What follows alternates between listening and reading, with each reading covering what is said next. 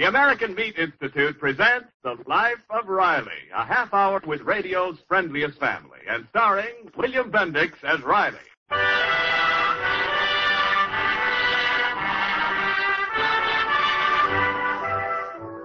Those of us who know war worker Riley know that his life consists of a series of emotional ups and downs. Last week, for example, Riley, after much effort, finally got rid of his wife's Uncle Baxter, his unwelcome house guest for the last two years. And brother was Riley up. But no sooner did the door close on Uncle Baxter than in came Baxter's brother, Uncle Buckley. And brother was Riley down. A week has passed, but Uncle Buckley is still there, and Riley is still down. At the moment, he is brooding in the living room of the small Riley house in the suburb of Los Angeles. Hey, where's my blue tie? Oh, um, I think Uncle Buckley borrowed it. Starting all over again. Tomorrow it'll be my suit. First it was Baxter, now it's Buckley. I get rid of a headache, now I got a toothache. Stop grumbling, dear. The way that Buckley eats. Baxter was on a hunger strike compared to this guy. Now stop criticizing my uncle. He's only human. Everybody loves food. Mm, loving food is one thing. Trying to elope with our icebox is another. This guy can eat a turkey leg without stopping at the bone. Well, he won't stay here forever. Just a couple of days. Don't say it. That's what you said about Baxter, and he stayed two years. Oh, relax, Riley. Here, I'll turn on the radio and you can forget your big trouble. We are facing political disaster, and I'm going to tell you why. No, you ain't, pal. Well, why'd you shut it off, Riley? Oh, it's just one of them politicians beating his gums again. Those fellows must have iron tonsils. Oh, here's Uncle Buckley. Oh, What- What's the matter with you, Uncle Buckley? I just had a very narrow escape. You're lucky to see me again. You call that luck? Riley, what happened, Uncle Buckley? Oh, I've been chased by a pack of ferocious manhunters. It couldn't be income tax collectors because you ain't got no income. I am referring to dogs, Riley, wild dogs. I beat them to the house by, by inches. For goodness sake, Uncle Buckley. Wild dogs. How many? I did not pause to count them. Big beasts with long, sharp fangs. But what kind of a town is this where, where citizens can't walk in the street without being eaten alive by murderous hounds? Now, don't you start knocking the town. We got a nice little town here, and our dogs behave. They don't eat between meals. Which is more than I can say for some uncles on my wife's side. Ah, you, you see this rip in my pants? Correction. My pants. Lucky for you, I was wearing them instead of you. I thought my last hour had come. The rest of the pack was closing in with dripping jaws. And then suddenly, hey, I you guess... should have been there. Uncle Buckley just got chased by a dog. One dog? Junior, my boy, kindly do not exaggerate. There were conservatively at least ten. Listen, Uncle Buckley, Junior ain't so hot at arithmetic, but he can count one dog.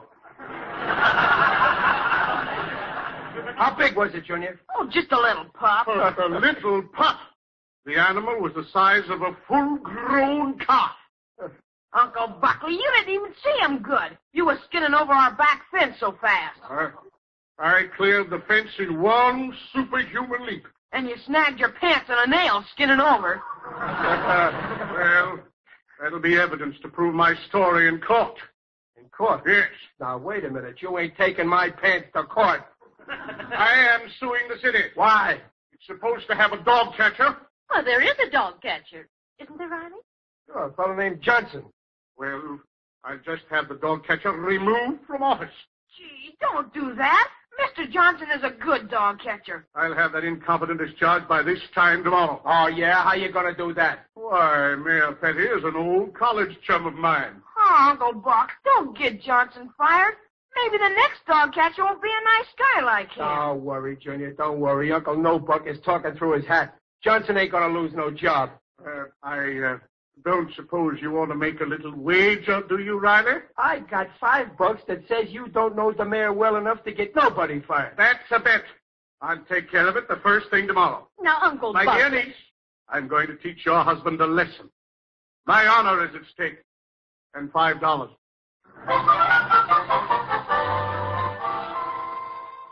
Let's pause for a moment. We'll return to William Bendix in the life of Riley right after these messages.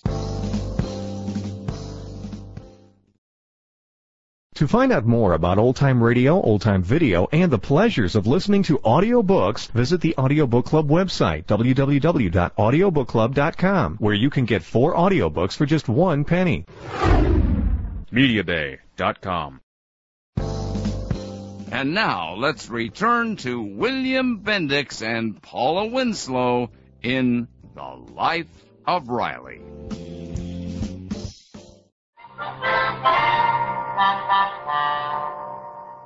Uh, look, miss, I'm due at the war plant pretty soon. Can't Mayor Petty see me now? It's important. It, it's about a guy's job. Lots of people want to talk to the mayor about getting jobs. Yeah, but this guy's already got a job. He's the dog catcher. What's his name? Johnson. Don't you even know him? Well, believe me, the dogs know him. Why, when a dog gets lost in this town, he goes right down to the pound and gives himself up. Say, uh, what time is it now? Well, goodbye, Buckley, old boy. I'll be the jet. Oh, thanks, Bert, old scout, and much obliged for that little favor. Uncle Buckley, so it's been you that's been keeping me waiting out here. Uh, listen, Mayor Petty, I... How do you like that? He shuts the door right in my kisser. I'll let you know when the mayor can see you. Eh, no use waiting, Riley. Bert, uh, that is his honor. The mayor has promised to fire Johnson. Uncle Buckley, if Johnson loses his job, every dog in this town will hate you, me included. My boy, I'd like you to pay that debt to me in large bills. Two twos and a one. Fine thing, getting a guy fired to win a five-buck bet, sure. Well, it isn't the money, of course. It's the principle of the thing. Uh, see you later, Riley. Uh, say, miss, how long's it going to be before I... Yes, sir? All right. The mayor will see you now, Mr. Riley. About time. Well, well, well, well. Come in, come in, come in. Fine to see you. Fine. Take a chair. Thank you. Pardon me a moment. Uh, uh, Mamie, uh, what was that matter the governor phoned about? His name is Riley. Chester A. 77 Blueview Terrace. Married, two children. Works at Ward Plant. Registered voter, but he didn't vote last time. Hmm. Don't know what his complaint is. Something about dog catcher. Uh, yes, well, uh, tell the governor I'll see him next week. Now then, Mr. Riley. Chet Riley, isn't it? Fine to see you, fine. How are all the boys on Blueview Terrace, huh? That's a nice little district over there, since I put in the sewer. Thanks, Mr. Mayor. That, that, that's the prettiest sewer I ever seen. And by the way, Chet, how's the little wife and your two kiddies? Lovely kiddies, lovely. Ah, they're okay, thanks. Uh, say, I didn't know you knew me so good. Why, Chet, all the citizens of this town are just like my own family to me. Uh, and by the way, I didn't see you at the polls last time. We missed you, Chet. Well, I, I guess I was kind of busy. I, Chet. it's the duty of every citizen to vote for the right man. When you have the right man in office, you can always be sure of getting a little favor when you need it. Hmm? Now, what can I do for you? well, Mr. Mayor, it's it's about the dog catcher. Say no more, Chet. This is the second complaint I've had this morning. Johnson's through. Wait a minute, I ain't complaining about Johnson. He's a great dog catcher. Huh? Yeah, you, you've been listening to a lot of scandal mongrels, like, like that guy who just left here. well, I suppose there are two sides to the case, uh, Chet. But of course, with the election coming up, uh, my friend Buckley has promised me strong support in his district. Is that so? Well, let me tell you something, Mr. Mayor. I know a couple of voters myself at the war plant where I work. hmm I see. And you can swing their votes, huh? Have a cigar, Riley. Hey, if you ask me, Johnson's had a dirty deal. For years, he's been catching the dogs, and you big guys been taking the bows. But now his friends are lining up in back of Johnson. They are, eh? Yep. How long has this Johnson boom been going on? I ain't saying. But just on the way down here, I talked to 28 guys who never heard Johnson was dog catcher even, till I told them. But now they're for him. And if I talk to 28 guys a day from now on until election, Chet, my good man, you can't elect anybody for dog catcher. That job's not on the ballot. Only the mayor can appoint the dog catcher. Okay. Then me and my friends vote for a mayor that's for Johnson for dog catcher. I see. I get it, Chet. You might swing your votes to my opponent McHale at the election, huh? Well, I'll think it over. I think I can find a way to take care of Johnson, all right? Oh, thanks. Yes, sir. Mr. Riley's on his way out. Yeah, I'm on my way out. Well, if I don't hear from you, you'll hear from me. Say, uh, now that I'm in politics, uh, have a cigar. Why, that's the cigar I gave you. Yeah, I I tried this brand once, but I can't figure no way to smoke it and still not be in the room at the same time. Mimi, two men have been in here this morning making an issue of the dog catcher's job. I suspect a political trick. Who do you think's back of it, Chief? Probably Johnson himself. That dog catcher wants to swing votes over to my opponent, young Joe McHale. That's insubordination. What are you going to do? Do, I'm going to get Johnson up here. Listen to him with an open mind, give him a fair hearing, and then fire.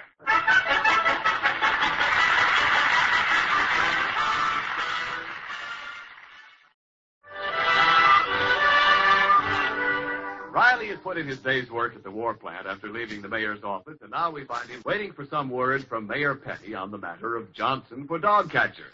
When the word comes, it's through an unexpected channel. Pop, look who's here to see you. Mr. Johnson, the dog catcher. oh, yeah, glad to see you, Mr. Johnson. Hello, Mr. Riley. Uh, excuse me a minute. I, I think a dog got in the house. No, no, it's me. Always do that when I'm nervous. Get a catch in my throat. Oh, Mr. Riley, I come here to find out what you got against me. I got nothing against you. How do you mean? Mr. Riley, after you talked to the mayor, I, he got it into his head I'm out to bolt the party. So he tied a can to my tail. I mean, to me. Mr. Riley, I've run that dog pound eight years. Junior, go get Mr. Johnson a drink of water. Get it in a pan. Oh, okay, Pop. Uh, what do you mean the mayor tied a can to you? He he told me he'd take care of you. Well, he took care of me, all right. I'm fired for meddling in politics, he says. Why, that double crosser. I didn't think it would work out like that. I, was kind of trying to bluff, see? Your bluff cost me my job.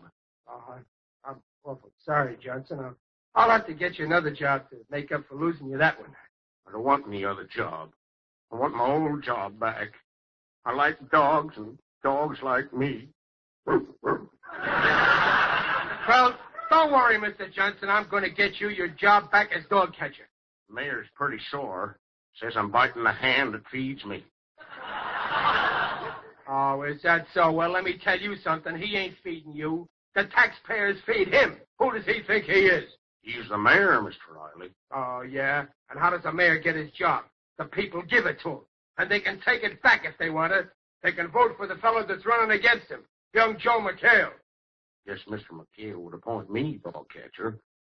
Most folks think McHale hasn't got a chance to win. Uh, he didn't have maybe, but now he's got me on his side. Listen, already I got a great campaign slogan. Yeah? Yeah.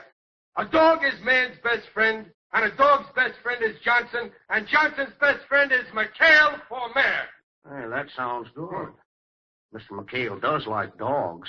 He drops in at the pound every so often. Here's some water, Mr. Johnson. oh, thank you. Come on, Johnson, lap it up. I thought I, I, I mean, I mean, uh, I mean, drink it. Okay, we start our campaign tomorrow night.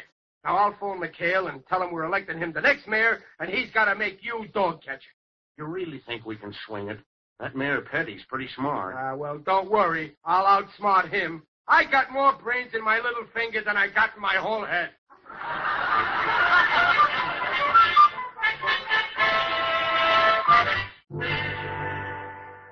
Look at Peg. Here's our ad in the paper.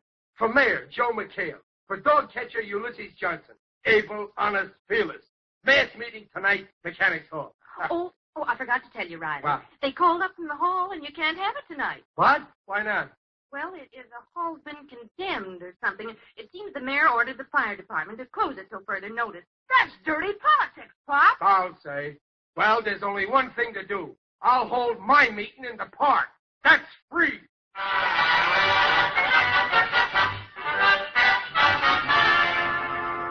Friends and fellow citizens, I want to introduce our next mayor, Mr. Joe McHale. Fellow citizens. That's enough, buddy. Bring it up. What's the matter, officer? Ain't we got free speech in this country? Not without a license. You got a license to make a speech here in the park? I ain't making a speech. I'm talking to myself. Can I help it if this crowd is listening?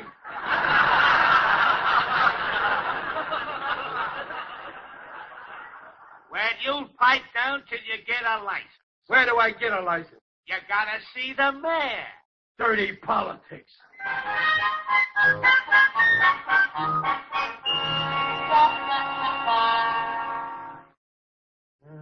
Guess it's no use, Riley. Tomorrow's election day, and we still haven't found a place to talk. The mayor's got 'em all sewed up. Ain't he, Mr. McHale? Yeah, looks like it. Petty's having a mass meeting of his own in the park tonight. Yes, sir.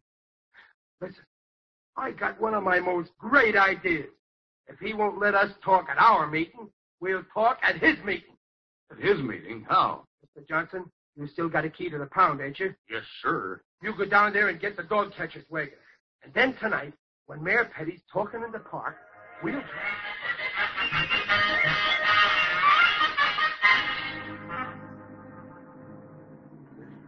Close as we can get without being seen. Gee, look at the big crowd. Okay, stop the truck. Junior, you back there with the dogs? Oh, yeah, Okay, get out and get up close to the platform. Johnson, you get at the other side of the platform, and I'll get in front. Take your signal from me. Mr. McHale, Yes, Riley. when you hear the signal, Mr. McHale, do like I said. Okay, let's go.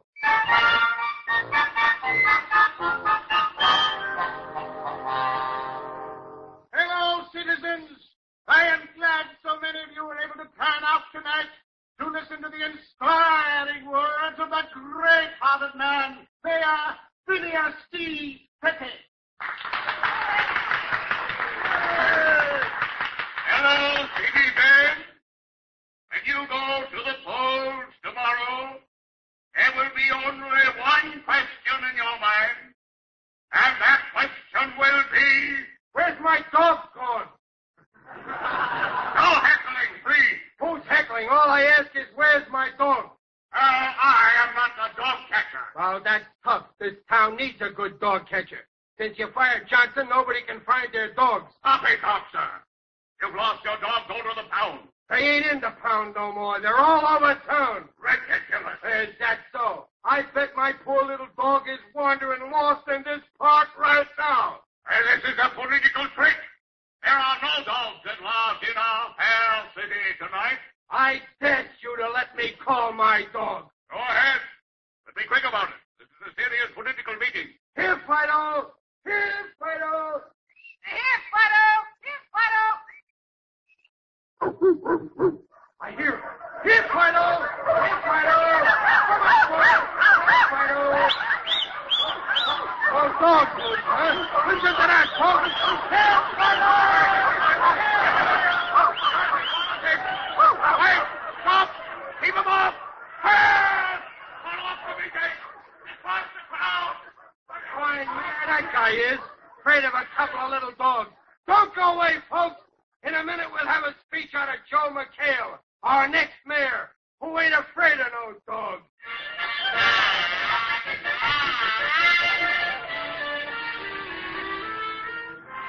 have listened to the final election returns, and the bulletin has just come in. Mayor Petty has just conceded the election to his opponent, Joe McHale. Riley, don't you want to hear your candidate talk? I already heard him. He made the only speech I wanted out of him when he said, I appoint Johnson dog catcher again. Ah, good evening, friends. Well, Riley, my boy, congratulations. Why, Uncle Buckley. I thought you were on Mayor Petty's side. Uh, ex-Mayor Petty. Ah, don't tell me his being licked for mayor broke up your beautiful friendship, Uncle Buckley. He's no friend of mine. If he had fired the dog catcher as a favor to me, I'd have won my bet with you, Riley. But he double-crossed me. The scoundrel fired Johnson for political reasons. So you admit I win, huh? Well, so it seems, my boy. Spoke like a man. Where's the five spot?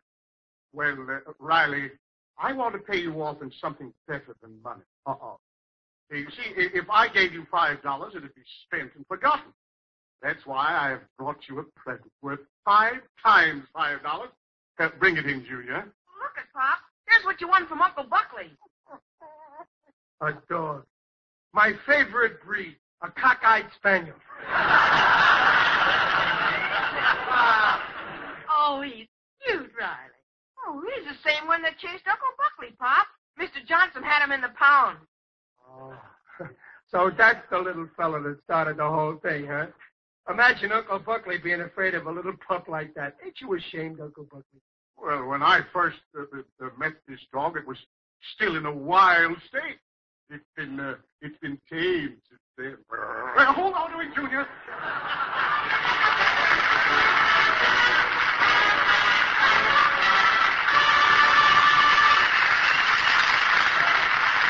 But don't go away, folks. As Riley says, it's wonderful to have meat back on the table. You're going to hop out of bed a little faster because there's good meat for breakfast. You're going to open up your lunchbox or sit down at the lunch table more eagerly because there will be more generous slices of meat in your sandwiches. You've missed that meat, haven't you? Your mouth has been watering for meat and more of it. Well, here's something you may not have thought of. That craving for meat is an age-old instinct, an instinctive reaching out for the right kind of protein, the complete, highest quality proteins that are essential to the growth, replacement, and repair of every body tissue, and the formation of the antibodies which fight infection. All meat, regardless of cut or kind, gives you the right kind of protein. Yes, now you can make meat your everyday, every meal yardstick of protein food, because meat measures up to every protein need. All statements regarding the nutritional value of meat made on this program are accepted by the American Medical Association.